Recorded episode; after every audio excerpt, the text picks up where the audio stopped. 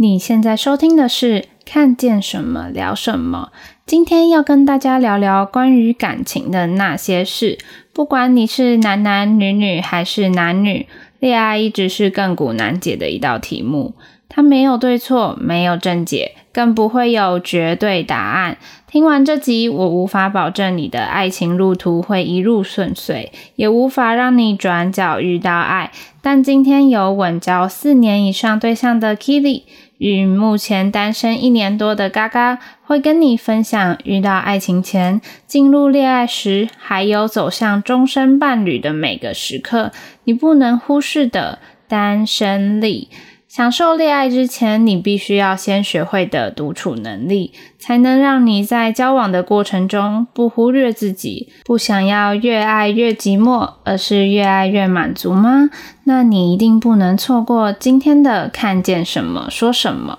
如果你对这样的主题有兴趣呢，欢迎你继续听下去。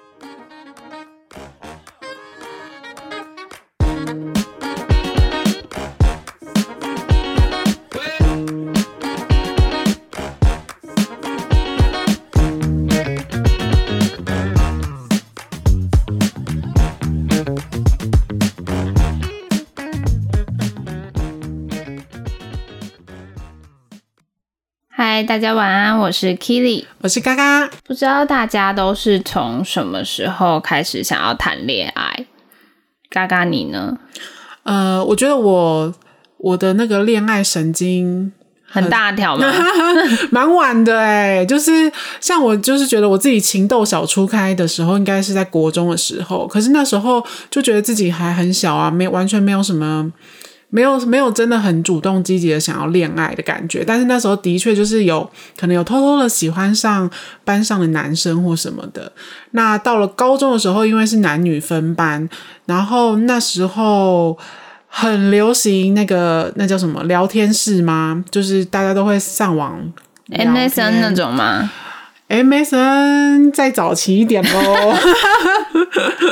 但是那时候我完全就是对那个也没兴趣，但是我就是会开始听到就是班上同学的一些感情困扰，所以我算是到了大学的时候才真正有一段比较正式的恋爱吧，我觉得。嗯，我自己也是大概国中的时候，可是我觉得在国中的这个岁数，大家好像男女的。区分还没有很开，但虽然现在现在的学生啊，还有年轻人，现在越来越早熟啦，就是早熟化这个现象越来越早了，所以我想 maybe 现在可能国中开始，大家对于男女的区分就会更有观念，在性平教育上也是。然后我自己国中就也是有喜欢男生，可是我觉得那个喜欢只是觉得说，呃，可以玩在一起，嗯、然后。好像他很有趣这样子，但是我那时候还没有觉得，嗯，那我目前啊，现在回想起来，我觉得那个时候的恋爱啊，或者说很纯喜欢，嗯，就我我现在来看，觉得那不太算是谈恋爱，嗯，所以我觉得真的是想要谈恋爱，就是从大学开始，因为高中那一段时间就是。呃，我也没有特别想要找对象，然后就也没有找到适合的对象。就那时候，我觉得那是人有没有散发想要找对象这个气质跟感觉。嗯嗯。然后，因为像是谈恋爱啊，我在大学的时候，我是念实践大学，然后是设计相关的学系，然后遇到的人就蛮多种的。然后我的朋友们。就是在谈恋爱这一块啊，我就觉得我在大学的时候大开眼界。我觉得每个人的恋爱观都差蛮多的，像是有些人找对象啊，他只是想要找一个 dating 的对象，他 maybe 是一天两天，然后这可能是大家俗称的一夜情炮友。对，可是。呃，像如果这种 dating 的对象，其实在国外是蛮流行的。他也有可能是一两天，或者是说一个月，或者是他是一个长期的 dating 对象。可是他的感觉呢是没有压力的，他就只是我今天比如说我想要看个电影，然后我会有这个 dating 的对象，然后我可以呃找到这个人，然后我们就是享受那个 dating 约会的过程。然后有那个恋爱的氛围，但他不会说，呃，对，呃，另外一半有一个期待，说他要为我的未来负责啊，或，嗯、我们要共筑什么未来到婚姻，或是共筑我们的爱巢什么什么的，就是比较不会有这种压力。他其实就纯粹是约会，然后再来一种就是你刚刚提到的炮友，那他就比较是身体上就心灵层面就没有。那我也有遇过蛮多。就是身边朋友是呃有这个这种关系的，虽然我自己是没有啦，但我觉得这个选择呢就是个人的，我不会特别的 judge 或是认同，因为这个就是我没有这个经验，也许之后可以找 有这个经验的朋友跟我们聊聊关于炮友关系这个部分。嗯，那还有一种呢，就是陪伴对象，还有我们比较常见的就是找一个伴侣嘛。那我自己呢，在大概嗯、大学的时候，认真想要找对象的时候，我自己设定的就是很早就直接说我想要找一个可以结婚的对象。也就是终身伴侣啊，因为现在结不结婚其实很难讲，但是其实我那时候锁定的目标就是想要找一个可以长久陪伴下去的终身伴侣。但为什么我说有另外一种是陪伴对象呢？我觉得有蛮多的人呢，最后走不到一起，是因为他交往的心态是想要找一个陪伴对象，但他搞错，以为自己想要找的是一个终身伴侣。我觉得陪伴对象呢，是他希望对方可以在他需要的时候无时无刻的陪在他身边。但因为你对他有特别多的这种期待，可是只要可能未来某一个时刻他没有办法满足你的期待，他没有办法无时无刻的陪在你身边的时候呢，你们的需要就不对等了，就会觉得诶，他不爱我，他不够爱我，对，他没有以前那么爱我之类的，所以我们就没办法走下去。很多分手原因。其实就是因为你想要的只是一个陪伴的对象，但你搞错了，终身伴侣跟陪伴对象是不一样的。那嘎嘎对于这几个伴侣关系呢？你在想要谈恋爱的时候，或者说你在你说你大学时期真正开始谈正式的恋爱吗？你自己期待的伴侣关系是属于哪一种呢？我觉得，我觉得我好像是一个比较凭感觉的人诶，我好像就是好像去谈恋爱或什么都没有想太多，直接就是一个内心觉得，诶，好像好像还蛮喜欢这个人，就会去观察一下这个人的个性什么的，然后就会注意到他一些地方自己还蛮喜欢的，然后就会越来越喜欢这样子。所以我觉得好，我我觉得我好像。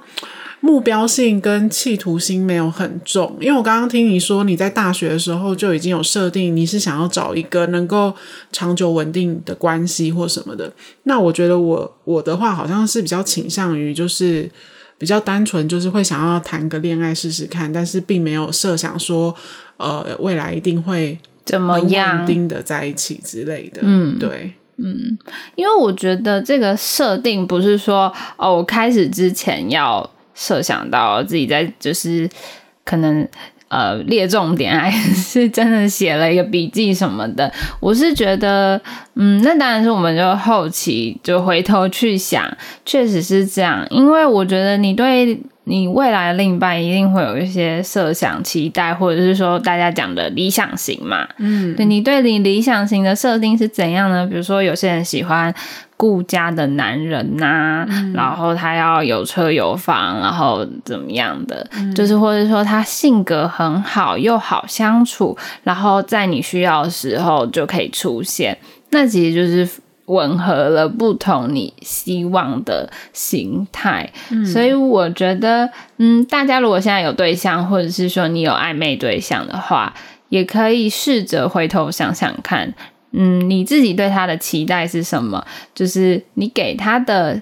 真正的想法是什么？这样子，你可能才会知道你心中希望的到底是一个 dating 的对象，还是你想要找一个陪伴对象，或是你其实在找的是终身伴侣呢？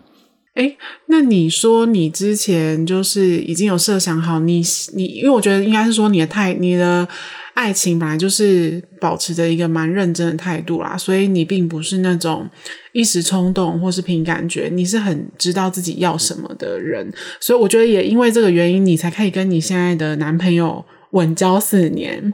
那我想要，我觉得你要不要分享一下，就是你跟现在这个男朋友啊，就是诶是怎么认识啊，然后是怎么从暧昧进入到稳交的状态这样子。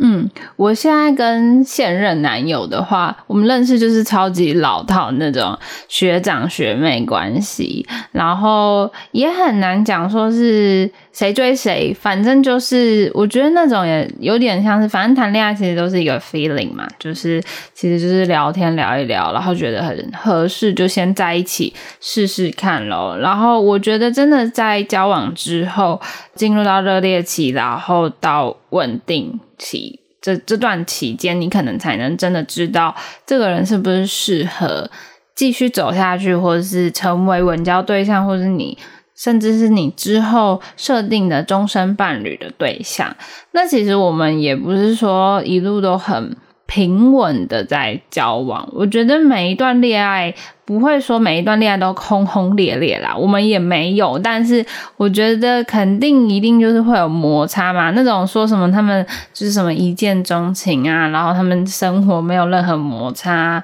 我觉得你不是有个金山银山，可能也很难啦。钱好像可以解决大部分的事哦。嗯，没错。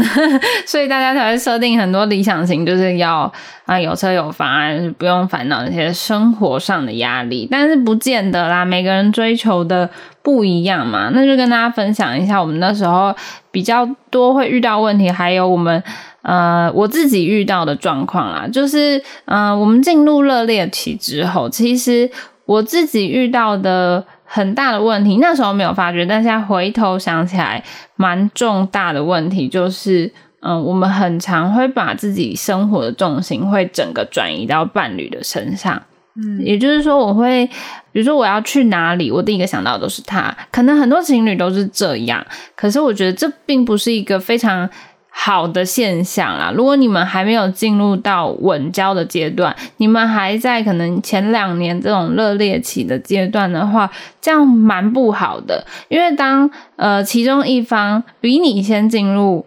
呃稳交的状态，就是。嗯，渐趋平淡啊，或者说过稳定的生活的时候，但你还处在热烈的阶段，你就会开始觉得，诶，他不够爱我，他怎么好像没有像以前一样那么的注意我啊，或者说那么的为我着想什么的？但其实并不是，因为那是，我觉得那是热恋期你对对方的一个。期待过高啦，因为你把生活的重心都放在他身上，你会给他太多的压力。那对方也同时是这样。那我那时候遇到问题就是，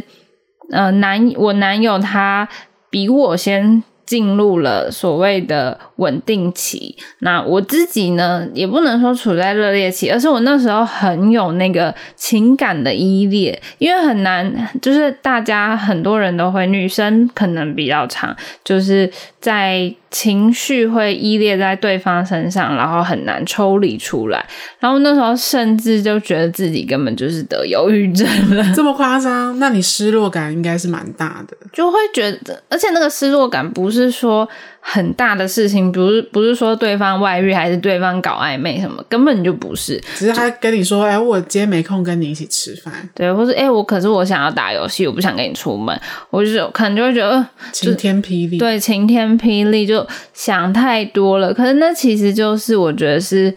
情感的依恋过过重了，那没有办法把自己抽离出来。那我怎么结束这一段时期呢？我觉得最好的方法就是干脆就是分开一段时间，不是叫你们分手啦，是因为我们那时候就是住在一起，所以其实我们在蛮早的时候就有同居。那其实同居很多人都会说同居就会看到很多问题嘛，然后不适合就是就分手，适合才进入婚姻。可是我觉得不全然啦，因为。嗯，我觉得同居这件事啊，或者是说感情上会遇到很多问题，那是看两个人有没有共同的嗯目标，目标，然后去想要把它解决。嗯。如果一方想要解决，另外一方就觉得无所谓，那就真的是很难走下去。而不是遇到问题啊，我们就避开，一直避开，一直避开，只会让问题就是堆积如山这样子。对，然后我们那时候，呃，因为刚刚好就是他是学长嘛，他先毕业，所以我们就刚好分开一段时间，然后也让对方都沉淀一下，然后刚好他就去当兵，然后我就觉得。诶，就得必须强迫自己要学会自己一个人生活这件事。你也不是没有自己一个人生活过啊，就是，嗯、可是你交往，你进入那个状态，你开始对他有一点情感上的依附之后，呃，你要从那个状态抽离出来是需要时间。所以我觉得最好的办法就是干脆分开一段时间。我很好奇，你说分开的一段时间 是说两个人没有联络，还是说？是，只是没有一起住，但是还是会相约一起去做一些事情，直接例如吃饭、看电影、逛街什么的。所谓的你所谓的分开一段时间，到底指的是嗯什么？嗯我觉得这个分开一段时间不是特定指真的是不联络啊，怎么可能？那就真的很像分手。然后也不是说你们一定要多少多少频率，毕竟这个频率就是两方舒服就好。嗯、对，那那个时候刚好呢，他就是离开外县市，所以我们大概就是可能一个月才见一次。可是我们之前本来是同居哦，所以他的相差是很大。然后他刚好去当兵嘛，所以实际上我想联络也联络不到。然后当兵就是他在，就是进去那个环境又是男生，所以也没什么好担心的，自己也不会想太多。可是，在你们分开的这段时间里，你以前比如说你们同居的时候啊，你很多生活重心在他身上，你做什么你都要配合他，或者他要来配合你，所以你的时间其实都被他给占满了。当他突然消失的时候，你会发现你的生活中空下了很多时间。那这时候你就必须要找一些事情把这些时间塞满，比如说，嗯，自己一个人出去逛逛街啊，然后或是呃，我就去做瑜伽，然后找一些事情做，然后我也会打电玩，就是会找其他事情，然后去学会跟自己独处啦，然后找一些事情做，然后我觉得这样子，嗯，其实就是在。学会怎样跟自己一个人生活，你才不会把生活重心放在他身上。你就是把生活重心转回到自己身上，要学会怎么培养让自己开心的方式，而不是一直看着对方的脸色，或是期待对方把喜悦带给你。你应该要自己把喜悦带给自己啦。我觉得是这个样子。那像你这样说的话，你的男朋友那时候。对，你会很担心吗？因为男生不是都很怕被兵变吗？哦，其实好像还好诶，因为其实呃，现在当兵啊，不会以前什么一年，他就是去当四个月，然后现在那个当兵也都可以用手机，所以其实我们还是。每天都有讲到电话，嗯，就是讲个五分钟、十分钟什么的。可是我觉得，当相处时间变少，你会开始很珍惜跟这个人相处的时间，所以你会很珍惜你接到的那五分钟、十分钟的电话，或者是说，诶，就是突然接到一通电话，你就会觉得哇，很开心。这就是所谓的小别胜新婚。对啊，就是其实就是差不多的意思，嗯，所以我觉得分开是一个嗯蛮好的处理这个嗯你们可能在遇到感情上的问题什么的可以尝试的一个方式。我觉得，那我觉得你所谓的分开，应该是不是指说，OK，我们分开冷静一下的那种感觉？所谓的分开是说。你必须要找到你自己的生活重心，然后要去认识自己，让自己在一段关系当中也能够保持独立自主的个性，应该是这样子吧？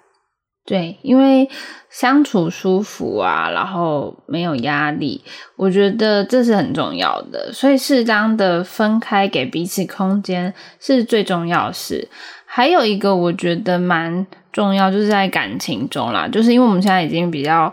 呃，是稳交的状态了。我觉得在我们感情的早期的时候，就是我自己情绪蛮大的，就是很情绪化，然后对方也是。但是现在就比较不会这样。然后我之前就是可能有阅读一些心灵文章吧，嗯、就有喝一些心灵鸡汤。对啊，但是我就觉得，呃，看了一些文字，我觉得有两点就蛮重要的。然后我也在自己的父母身上。看到，我觉得他们没有做到这件事情，所以就会过得蛮辛苦的。我觉得大家要一直都记得，就是不断的鼓励对方，还有尊重对方。就是大家回想一下，刚开始交往的时候，你一定是一直称赞他的好啊，然后。就是跟朋友分享，哎，我遇到了什么什么对象，他长得很帅，然后他有什么什么优点，然后他个性很好，怎么样的？可是当你们交往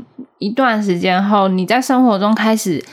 不会鼓励对方，或者说称赞对方了，你会觉得你会把这些事情视为理所当然，不是说你要每天都夸奖他说。哇，你很帅耶！不是这种，而是我觉得那是小生活中的一些鼓励。比如说，他今天去上班，然后他，比如说他是一个业务，他今天跟你回来分享，诶，我今天呃做了十万块的业绩耶。那你就可以适当的鼓励他，比如说，就是说你很棒啊，就是你一直都很努力，什么什么的，然后继续加油。我觉得这只是这种小小的，还有就是要记得尊重彼此。我觉得这是很多呃，可能很多夫妻进到婚姻后就会会忘记这件事情。我觉得这个尊重呢，不只是尊重他，也是尊重你自己。就是比如说要给对方空间。我觉得空间就是刚刚提到的嘛，很重要。就是你尊重，比如说尊重彼此的兴趣啊。像我觉得很多女生可能都没有办法接受，就是男生会一直打电动打超久的。嗯，然后我跟我男朋友也不能说有点相反，就我自己也会打电动。像我自己是可以接受男朋友打五六个小时电动的人，嗯，因为我会觉得他需要有自己独处的时间。他打电动，他在纾压。我自己也是，因为我自己会玩电动嘛。可是如果你今天不是一个会打电动的女生，比如说你是一个爱逛街，然后爱去咖啡厅喝咖啡，或者是拍完美照的人，也是一样啊。就是你的男朋友可能也不见得爱做这件事情。对啊，他就觉得去吃吃卤肉饭就好了，去什么咖啡厅一杯咖啡好贵哦，莫名其妙，真的是。对，很多男生会这样想。对啊，但我觉得。呃，有很多女生会逼男朋友跟你一起去，嗯，我是不认同这件事啊。我是觉得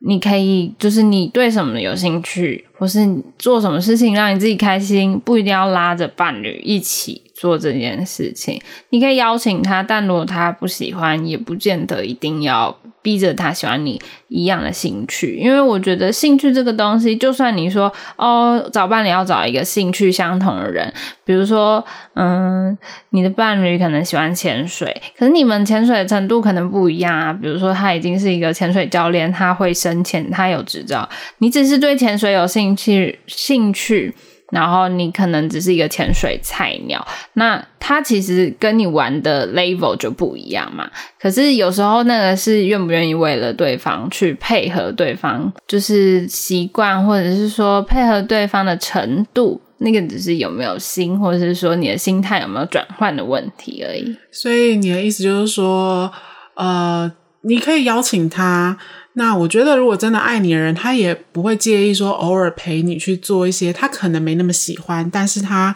因为喜欢你，所以他还是会愿意配合一下。但是你不能因为他的配合，你就会觉得哦，他每次都必须要这么做。你还是要尊重他的意思。对对，就不能拉着对方想要怎么样就怎么样。嗯，因为嗯，尊重就是这样嘛，就是。有时候他陪你久了，你就会觉得是理所当然。下一次你再问他要不要去，他跟你说不要的时候，你就会觉得为什么上一次可以，这次不行呢？可是这就是你把嗯过多的期待放在他身上了，因为其实是你想去，他只是他前面配合你，不代表他要一直配合你，因为你也没有陪他一直玩电动啊什么的。而且也不能有这种互相的概念啊。比如说交，这就有点像是有些人会觉得这是一种交换，你陪我去咖啡厅，然后我陪你打电动，我觉得这是不成立的。就是你想去咖啡厅，你就自己去咖啡厅啊；他想打电动，就让他自己打电动吧。为什么一定要拉着对方做同一件事情呢？我觉得学会跟自己独处。然后也尊重对方独处的时间是蛮重要的。当然，有些人会，我知道我有些朋友会去，就是男朋友会去夜店什么的，这种我就觉得，诶，这部分我是没办法接受啦。嗯。可是他们可以，所以我觉得这是每个情侣的相处方式不同。可是像这种，我也觉得是一种尊重，只要他们两个觉得舒服，他们觉得可以，那就是成立的，因为感情根本就没有绝对。对，就是说你的底线是什么？你可以告诉对方嘛，我不希望你做这件事。那如果对方坚持要做，嗯，你们也许就是没那么适合。那如果说你们两个都可以同意，就是这件事的话，那也许就是可以继续磨合下去。嗯，那嘎嘎，如果是你的话，嗯、呃，你理想中的终身伴侣又是怎么样的？或者你因为你现在是单身嘛？对，你未来想要找的伴侣会是怎样的呢？呃，我觉得应该就是像你说的吧，就是可以互相尊重对方，呃，喜欢做的事情，那就是也是不希望说对对方的期待太多，然后有点感情勒索的那种。那种心态就会觉得说，诶，如果你爱我，你就应该要怎样怎样怎样，或者是说，你就一定要表现出什么，然后把很多事情变成理所当然了。就算对方愿意为了你这么做，你好像也不知道感激。就是其实我觉得感情就是一方付出，那一方懂得感恩，而不是把这一切都是当做应该的。因为你是我老公嘛，因为你是我男朋友嘛，因为你是我女朋友嘛，所以你本来就应该要怎样。我觉得有这种想法是很不正。正确的，因为我们必须要尊重每个人的背景啊，或者是每个人的想法、思考各方面，其实都是很不同的。那我觉得最重要的是，呃，必须要常常的，呃，把一些问题然后提出来，互相沟通，然后找到一个共识，跟愿意跟你沟通的人，这样子，对，磨合才能够越来越好，这样子。那嘎嘎，你从上一段恋情，然后转变到现在单身的状态，你觉得在心境上有没有什么转变可以跟大家分享一下？嗯、呃，我必须说，我觉得我自己是一个还蛮瞎的人。瞎怎样？为什么？因为我觉得我好像，我觉得我自己啊，我自己好像在。情感上没有那么坚强，我反而是比较逞强。我觉得这两个是很不一样的，因为我觉得真正的坚强是你打从的内心散发出一种自信，就是觉得呃我在关系当中我也可以，我可以过得很好，我有那个单身力，我有独立自主的能力。那我就算现在没有伴，没有对象，然后我也可以经营好我自己的生活。我认为真正的坚强是这样，可是我好像。我自己觉得我比较偏向于逞强，但我们现在慢慢走向真正坚强的道路，正在路上艰难的走着。呃，为什么会这样讲呢？是因为我在一年多前刚结束一段恋情的时候，其实我的失落感很大，嗯，因为我自以为我那时候也是在一个稳交的状态，但是当然在关系的后半期，我有慢慢的感觉到。我的爱情正在流失，可是呢，我一直选择忽略，因为我很怕，如果我把我们之间的问题就是开诚布公的讲出来，那对方离去的速度就会很快。可是其实我就算避而不谈，那我们的那个问题还是没有解决嘛。对，然后温度也一直在流失，那最终就是越来越冷，然后免不了最后还是走上了分手的路途。那我记得我那时候在刚分手的时候。呃，其实我蛮积极的，想要找到下一个对象，所以我呢，就是怎么讲，也不是说临老入花丛，就是临老，临老之，临老进入聊天室，这样，就是我那时候做了最大，我人生中最大的一个突破，就是我觉得大家都觉得很稀松平常啊，就是交网友，可是我呢，反而是到。就是一年多前刚分完手，我才去下载了那个交友 APP，对，就交友软体，然后开始去认识网友。那后来我有就是认识到一个就是聊天对象，然后我跟他那时候就是开始聊天，然后聊了呃，目前好像快一年吧。对，那聊到最近，就是我觉得诶，好像好像有机会可以就是成为对象或什么，然后。然后就是去确认一下彼此的心意或什么，然后但是最后，呃，对方的反应好像是有点被我吓到了，就是觉得他可能只是把我当朋友，并没有真的想要交往的意图。嗯，那这一段其实我有跟 Kitty 你讲过嘛？有，虽然你一直跟我说其实是那个人很瞎。我觉得蛮像，因为诶，谁会暧昧一年多？就是我觉得在交友软体上面认识的人都是有一点共识的，大家都是上来诶交朋友，不是真的是交单纯的朋友。就是我觉得那个目的性很明显，我觉得那个人就是有点瞎啦，嗯，就是而且我觉得暗示的也蛮明显的，就是他也会做一些让人误会的话，我就觉得哎。反正就是神经病。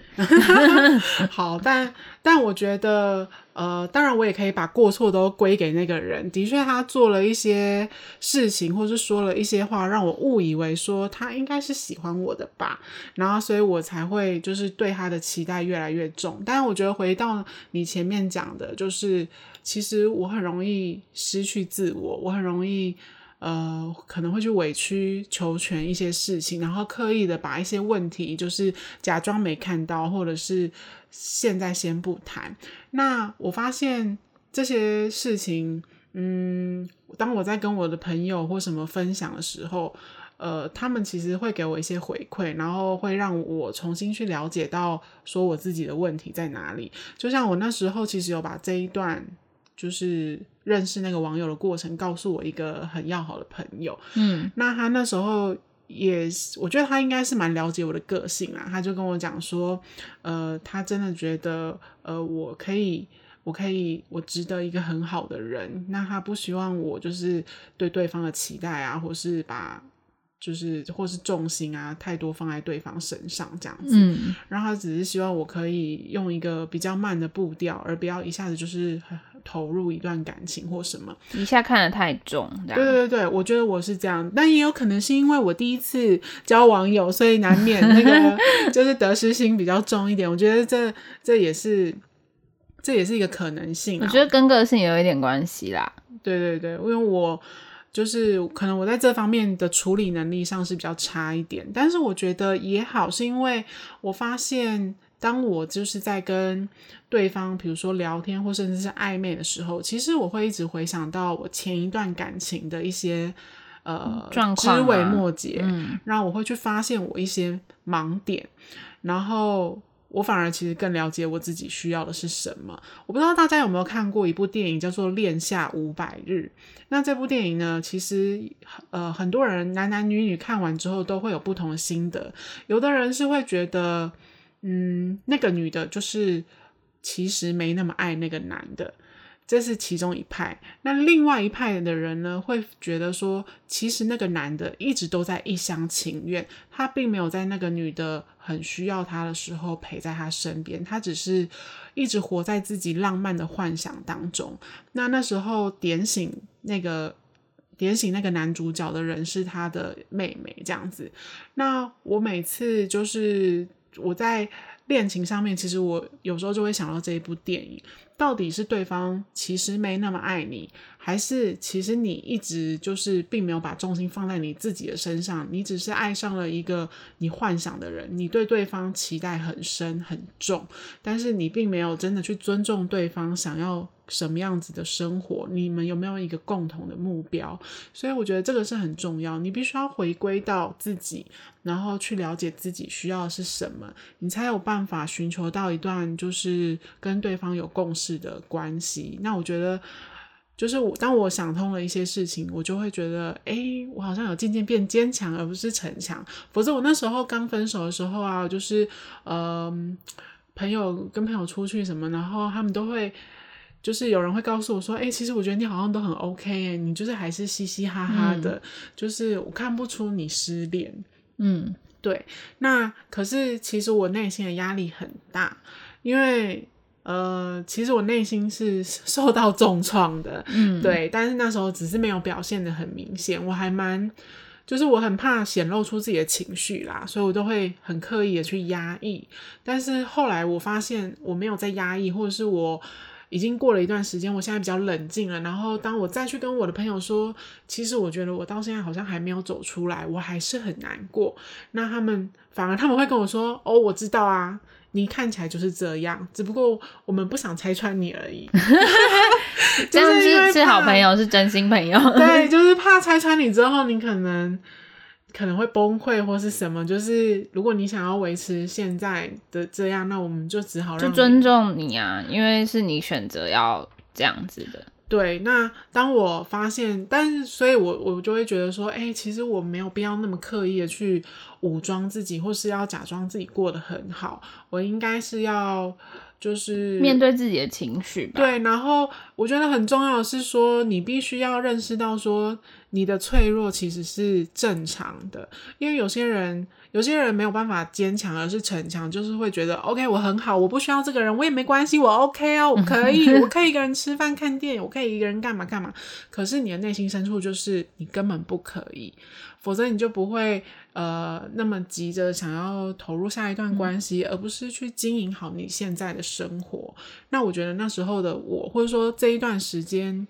的我，有一点是这样，但我现在慢慢的希望自己可以换一个心情，然后。呃，培养现在要有的单身力，对，我觉得这很重要，因为我觉得真正的力量是你自己给自己的，而不是说你现在可以马上找到一个所谓的真命天子或真命天女，然后去期待他可以。呃，无限的包容你的现状，可以马上带给你温暖，可以马上的实现你所有在感情上的期待或是理想。对，这其实是很不切实际的。反而你应该要回归自身，然后想想看你到底想要什么样的生活，你想要吸引到什么样子的人，然后你必须要确立这些事，我觉得你才能够真正的找到一个适合的关系，这样子。嗯，因为其实我们在说的你不能忽视的单身力，其实单身力不是指单身的人才要有的。我觉得不管是像现在单身的嘎嘎，或者是说像 Keely 现在是稳交的状态嘛，就是有对象的状态。我觉得不管有没有对象，其实你都很必要要有培养自己单身力的，嗯，这个能力。因为单身力指的其实就是跟自己独处的时间，尊重这个时间，然后尊重要跟自己相处的这个过程。因为我觉得很多人都会忽视了这一点。为什么要学会跟自己独处，说学会跟自己相处时的时间，就是因为呃，不要像我一样，就是把生活重心都放在对方身上。然后同时，如果你在交往的时候培养了单身力，培养跟自己独处的能力的时候，诶，也许也许你们没有办法走到最后，你们在分手的时候，你的失落感也不会这么的大，然后，嗯，他也不会一下把你的生活就是抽走了那么的多，因为你不应该把伴侣塞进你生活的全部。其实任何的关系，我都。觉得你应该要以自己为主，那是因为亚洲的一个教育的问题哦，我觉得是问题啦，就是嗯、呃、比较多会是以对方为主的相处关系，不管是比如说，比如说好，嗯、你应该要侍奉父母，侍奉公婆，你应该嗯可能工作之后要拿钱回家，其实这种都是一些我觉得不对等的期待啦。而且传统的想法就会觉得说啊，你我们要多为别人着想，要设身处地为他人着想。可是当你吸收到这些讯息的时候，好像没有人告诉我们说，我们应该要多为我们自己着想。对。那在这里，我想要提供几个培养单身力，除了在心态上的看法之外，我觉得我最近有看一部那个电视剧，叫做《纳西吉雷狼》。纳西吉雷狼，对，它是一部台语剧，我真的很推荐大家去看。它有一点像台语，它虽然是台语，但是我觉得它的氛围、它的气氛其实拍的蛮日剧的。我觉得是一部很棒的电视剧。那它在里面就有提到。我觉得，如果你想要锻炼你的单身力，我觉得可以去看这部电视剧，然后试着，呃，试着以里面的方式做，例如简单说一个好了，它里面就是有讲到一个人去吃麻辣火锅。对，其实我觉得你可以，你如果想要培养单身力，你可以具体来说，你可以试试看一个人去做一些事情。例如说，呃，我觉得最简单的啦，就是去参加一些活动，不管是什么学习烘焙啊，或是去跳舞啊，或是去唱歌啊，就是去参加一些呃学习的课程之类的。那这个我觉得有助于可以就是培养单身力。那或者是说，呃，我不知道哎，Keely 你会一个人去做什么？我会一个人做什么？因为我超宅的啦，就是 我会自己做的事情，比如说画画啊，然后我会打电玩啊，然后可是我像是我自己，我目前没有做过，但是我不排斥一个人旅行或是旅游这件事情，我觉我觉得也蛮好的，大家可以试试看。诶，说到一个人旅行，我突然想到之前我曾经就是跟朋友一起就是出国玩，但是我比。就是我比朋友就是提早一天先飞过去，嗯，然后那时候我就有几乎一整天的时间都是只有我一个人。那那一那一天我自己当然也安排了一些行程。那我发现，哎，其实我好像还也还蛮喜欢一个人出国的，因为一个人出国我，我我就是觉得，哎，很自在，就是我现在要去哪我就去哪，那我不需要顾虑到我的旅伴。呃，因为如果你有旅伴的话，你可能你们会互相讨论嘛，然后是什么要去吃，什么要去要去什么景点，然后要去逛什么，什么时间要干嘛什么的。对对对对，那当然你也不可能都以你为主啊，你一定也会想要知道他想要做什么。那你在规划行程的时候，就会把对方的想要跟需求，就是也放进行程当中。可是如果只有你一个人的话，呃，我觉得就会重视自己的需求了。对，而除此之外，就是我发现，哎，你更能够享受这个旅程当中的一些细节，就是因为你一个人，你可能比较不会去吃什么大餐，就是那种餐厅，你可能就是会去吃一些看到什么就去吃什么。嗯、对，就是哎，好像那一间小店很多在地人啊，他们在吃什么，就是可能去吃，或是呃四处逛逛。那你逛的。我发现我逛的也不会不一定是什么 outlet 或是百货公司或是观光客很多的地方，可能是小店、市场，甚至是只是一间花店。然后你可能会遇到一些人，然后看到只有你一个人，然后他们可能会以为你是当地人，然后用日语跟你对谈。那发现你不是，然后他们就会对你很好奇。而且他又觉得你一个人，他就是会想要多跟你聊天，或是分享这样子。对，你就是会有一些，我觉得一个人会有一个人不同的体验。那我那一次出国，虽然只有一天，我觉得很短暂。好，有一点，老实说，那一天一个人出国，我会觉得有点意犹未尽。我下一次真的会想要一个旅行看看。对，然后我觉得可以认，嗯、可以认识。比较多人，而且那一次我也是去住那种背包客旅馆，然后我发现，在那种背包客旅馆，哎，你真的是可以遇到蛮多不不一样的人，各形各色都有。那大家会聊天，但大家也有可能是很冷漠，就是各做各的事。我觉得也没关系，但是都是一种一个人的经验。那我觉得在这种一个人的经验当中，无形当中也是培养你单身力的关键，这样子。嗯，其实这一方面也是在。培养新的兴趣啦，就是呃，让你的生活更丰富啊，更多彩多姿这样子。那今天我们跟大家分享了我们自己的恋爱经验，还有进入单身的时候，嘎嘎跟大家分享进入单身，然后他的心态转变，还有我们要怎样培养单身力。那相信，嗯，很多可能大家在感情上会遇到很多的问题，我觉得这不是听完这一集就可以立刻解决的，也不会说听完这集你就可以呃一帆风顺遇。到一个呃畅所无阻的 恋爱途径，对。但是嗯，我觉得首先呢，要改变的不是对方，要找到问题的其实是自己，因为永远都不要去奢求改变对方这件事情，改变自己是比较实在的。如果真的不适合，就放生吧，我只能这样讲。嗯，真的，嗯，那这是今天的看见什么。聊什么。那今天就聊到这边喽。那如果大家对我们的频道有兴趣的话，也欢迎订阅，然后呃追踪我们。那我们有 IG，然后我们在发布影片的时候也会同步在 IG 做更新，然后有最新的影片发布消息也都会优先在 IG 上发布。那我们的 IG 账号是 Chat with Saw，C H A T 打 W E 打 S A W，C H A T 打 W E 打 S A W，Chat with Saw。那欢迎大家到 IG 上跟我们聊聊你的感情观，或者是说你培养了什么单身力，或是你遇到了什么样子的挫折，你想要跟大家分享，